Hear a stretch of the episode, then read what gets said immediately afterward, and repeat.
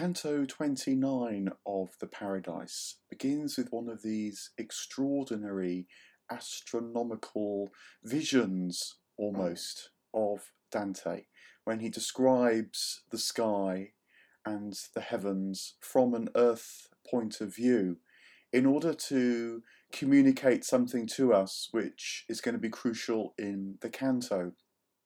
This vision catch the, catches the moment when I think at the vernal equinox it is. The sun is just rising on one side of the sky as the full moon is just setting on the opposite horizon. And Dante describes that moment as the light is changing, you might say, as the day is being born from the night. And he describes that moment as like a crown. He notices that um, the sun will be crowned by the constellation of Aries, the moon on the opposite horizon will be crowned by the constellation of Libra. He's drawing in the heaven of the fixed stars here, as well as the children of Latona, as he puts it, Apollo and Diana, the sun and the moon. And he notices that at the pinnacle of this great circumference with the stars like the jewels in the crown, there is the zenith. There is the point at which it's all held together. And that zenith, Beatrice is looking at as Dante, the poet, gives us this vision. Dante the pilgrim sees Beatrice staring at this point of infinite density that is the source of everything, this dimensionless source, ever present origin that is the divine light. So, to this earth centric hemisphere that's like a crown marked by the sunrise and the moonset and the stars in the heavens, Beatrice adds a second inverted hemisphere now, which is the one that Dante has seen in Canto 28 with the divine centre that is all at once, everywhere, and every when too, as Beatrice puts it now.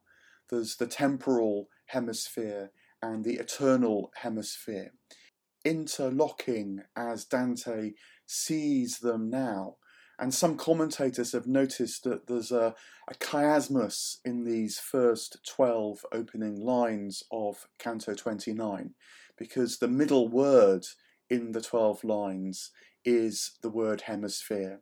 And the 12 lines begin and end with the same sound, so creating a poetic mirroring of what Dante is describing which is a vision of how the eternal and temporal aren't ultimately equal and opposites. They're not even complementary so much as fully intertwined.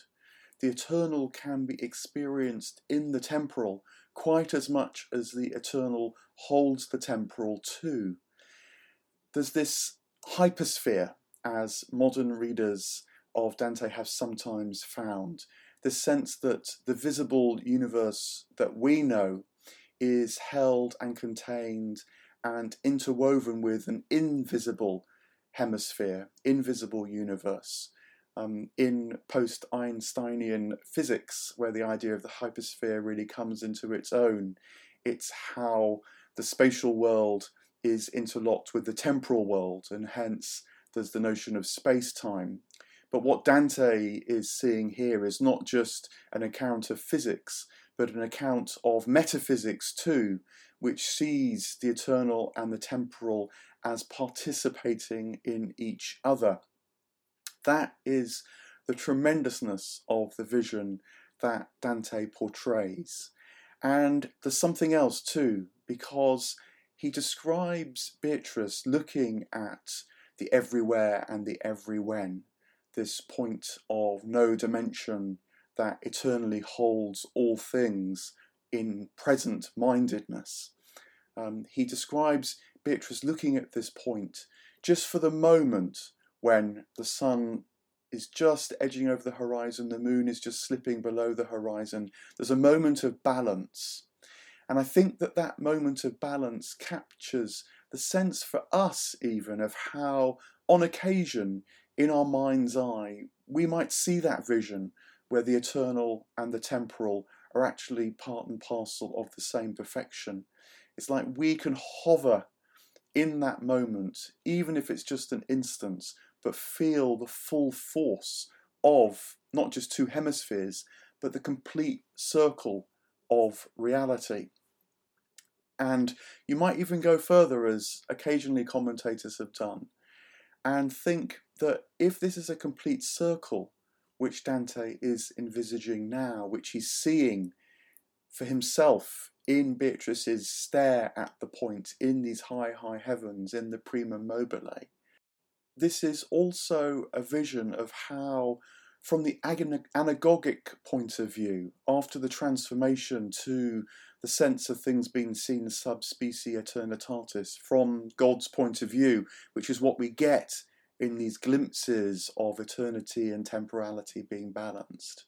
From that point of view, nothing is lost. This is the Christianity beyond Christianity that has gradually been unfolding in Dante's mind. This is the universalism in which everything is gathered together, much as the sphere holds everything together completely. And as this canto unfolds, I think we get a sense of that because this canto is concerned with creation, with how the temporal and the eternal relate.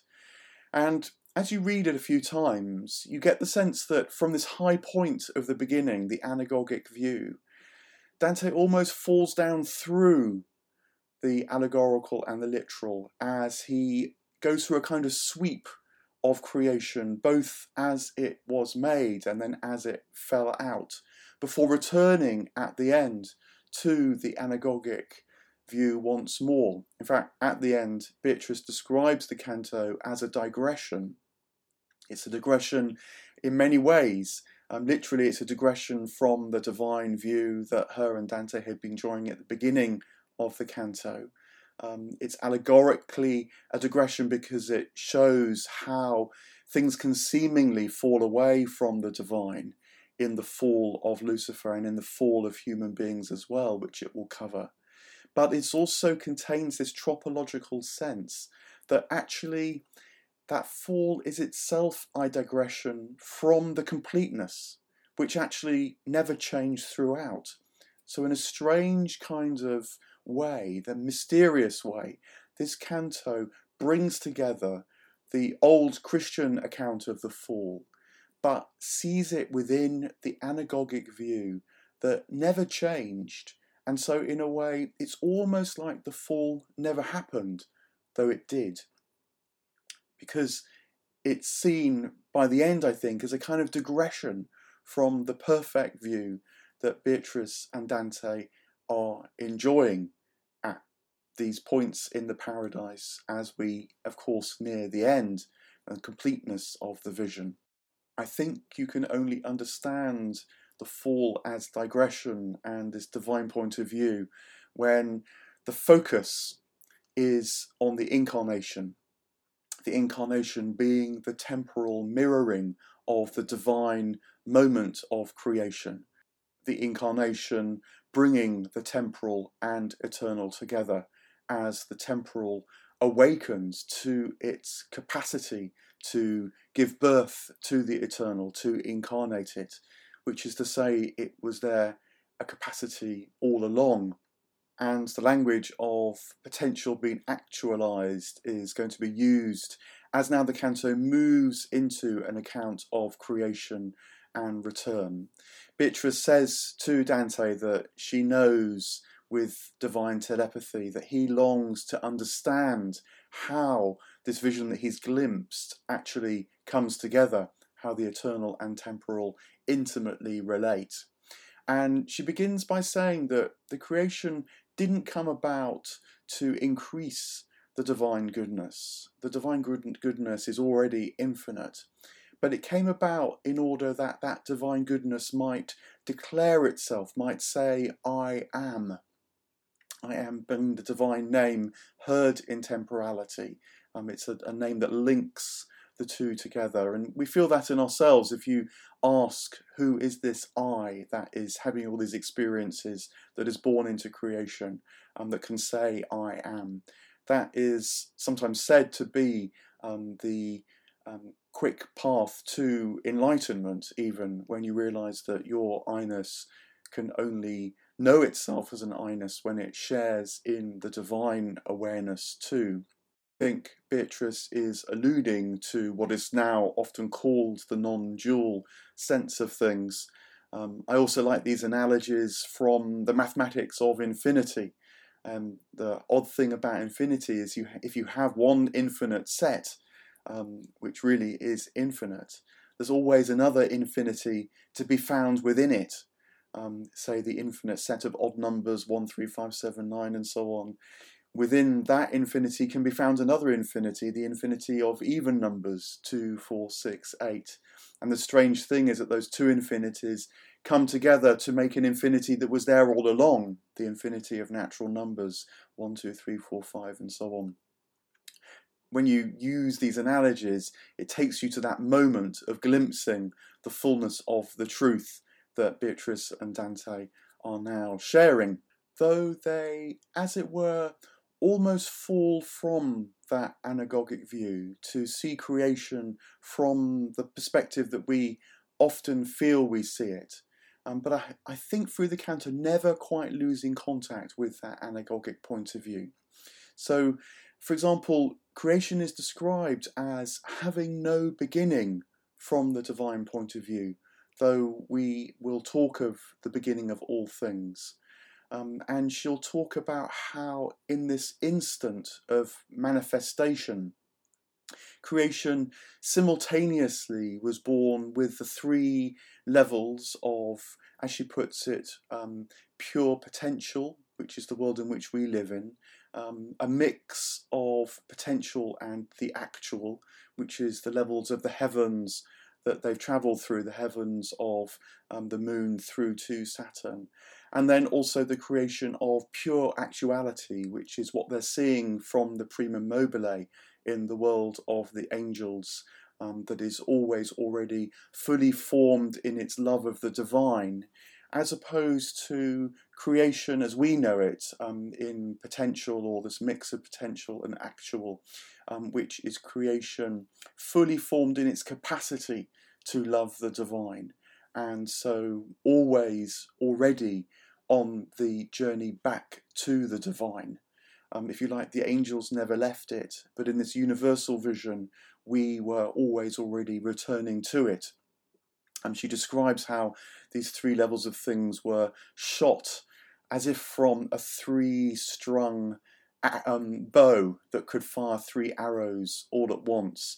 Um, it's an image of the Trinity, and uh, much as the threeness of the Trinity and the divine make for the oneness of the divinity, in fact. So she's saying that the three levels of creation, um, the potential, the potential actual mix, and the actualized in the angels, that too is a threeness that, from this anagogic point of view, always makes for a oneness if it can be seen with this visionary glimpse from this non dual perspective. That said, in the world of potential, before it knows of itself as returning, mistakes can be made, errors of understanding can be made. They're not fatal, I don't think, because reflected light is always still the divine light, even if it's only reflected in a moment. Um, this is something which Dante has said before and will be said again too. Um, there is no ultimate loss of goodness, of being, even I think in the depths of the inferno. This is why Lucifer, the creature of light, is still moving just. That even faint movement is still divine movement. And so, even Lucifer, I think this canto is saying, didn't fully lose contact with the divine. The mistake which um, first comes up in the canto is actually um, a mistake which Dante says Jerome made, and one of the early great commentators on the Bible in the West, um, when he had said that the angels spent time enjoying their creation before the world was made. Um, there was a gap, as it were, between the creation of the high heavens and the creation of the earth. And Dante says that no, that, that can't be when you understand it from the anagogic point of view, because all things are always already completely interrelated. Um, the angels couldn't, as it were, have been giving form to all things with their divine intelligence when there was nothing to give form to. The angelic life and the temporal life is always interconnected. She then moves on to describe the fall, but seen from this anagogic point of view. She says that very soon, before you could count to 20, after the angels were created, um, Satan, Lucifer, um, and the other fallen angels, in their presumption, tumbled to the low point where Dante had met Lucifer in the Inferno.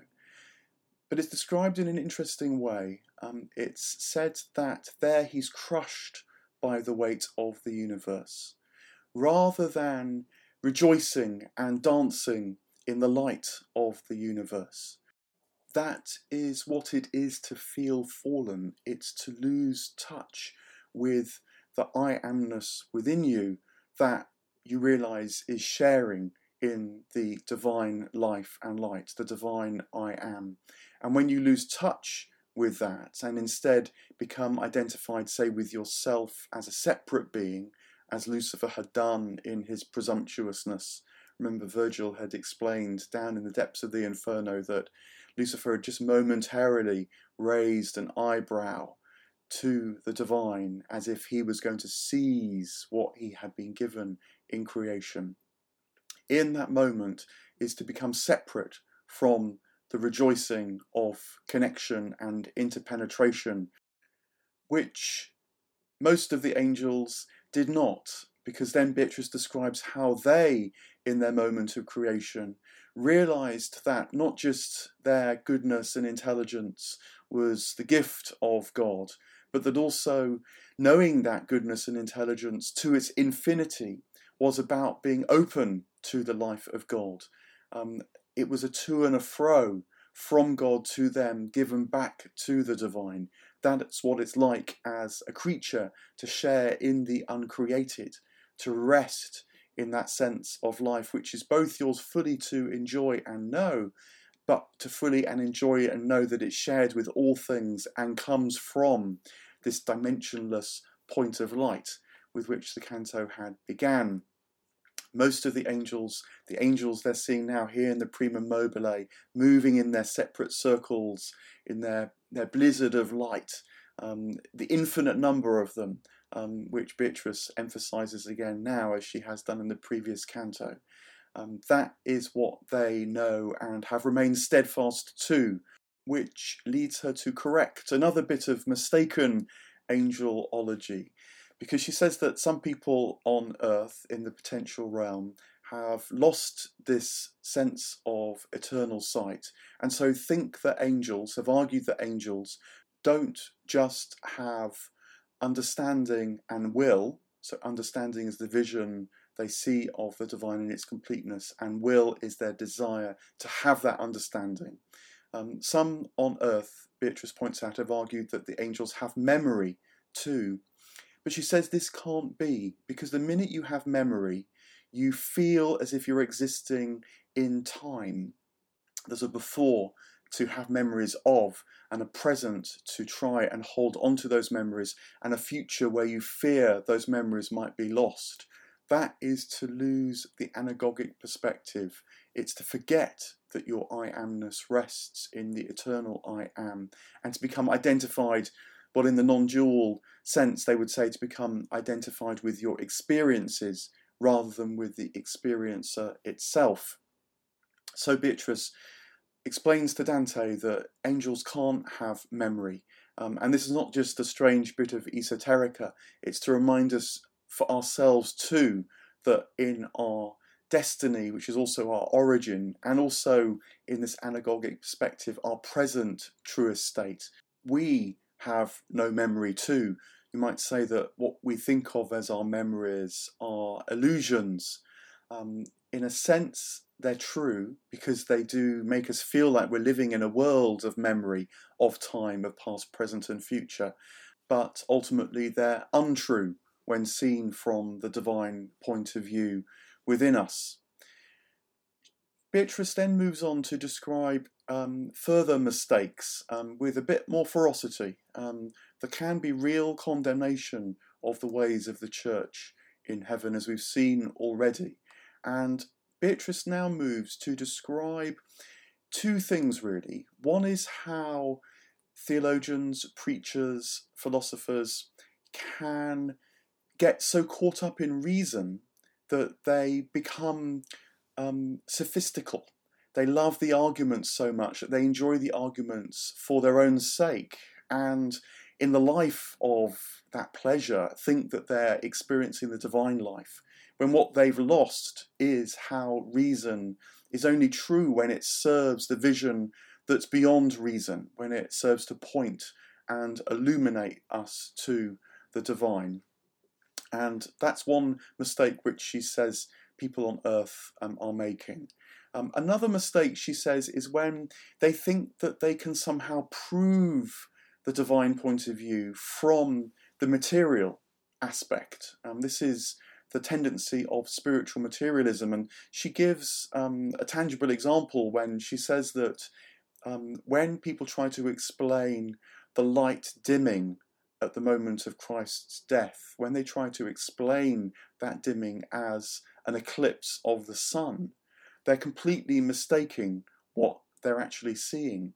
What they were seeing was a dimming of the divine light across the whole of creation um, in order to understand how that very diminution can be returned to the fullness of the divine light. Um, but you lose that sense of return when you try to explain it as a more humdrum kind of eclipse. You know, you get the same thing happening today all over the place where people try to explain the Bethlehem star as if it might have been a comet, or they try to explain the resurrection by using the biblical counts as evidence that might stand up in court. In engaging in that very process of explanation, you've already lost the divine point of view by trying to understand things from within the wrong domain, from within the domain of past, present, and future, from within the domain of the only potential. It's such a disaster, not just because trying to prove Christianity never works, but just leaves you feeling sort of shoved and cajoled either by reason or by evidence. Um, but that very shoving and cajoling um, prevents you, you might say, from being drawn by life itself. And it's already cut you off from the very perspective that you need, which is this divine perspective, the capacity to see all things in the round, gathered together, never actually having been lost when understood from the eternal point of view. That is the incarnation continuing throughout all creation, the creative moment itself being made manifest in this ongoing eternal way. Um, when the eternal point of view and the temporal point of view come together, so the temporal knows itself as but another joyful manifestation of the eternal.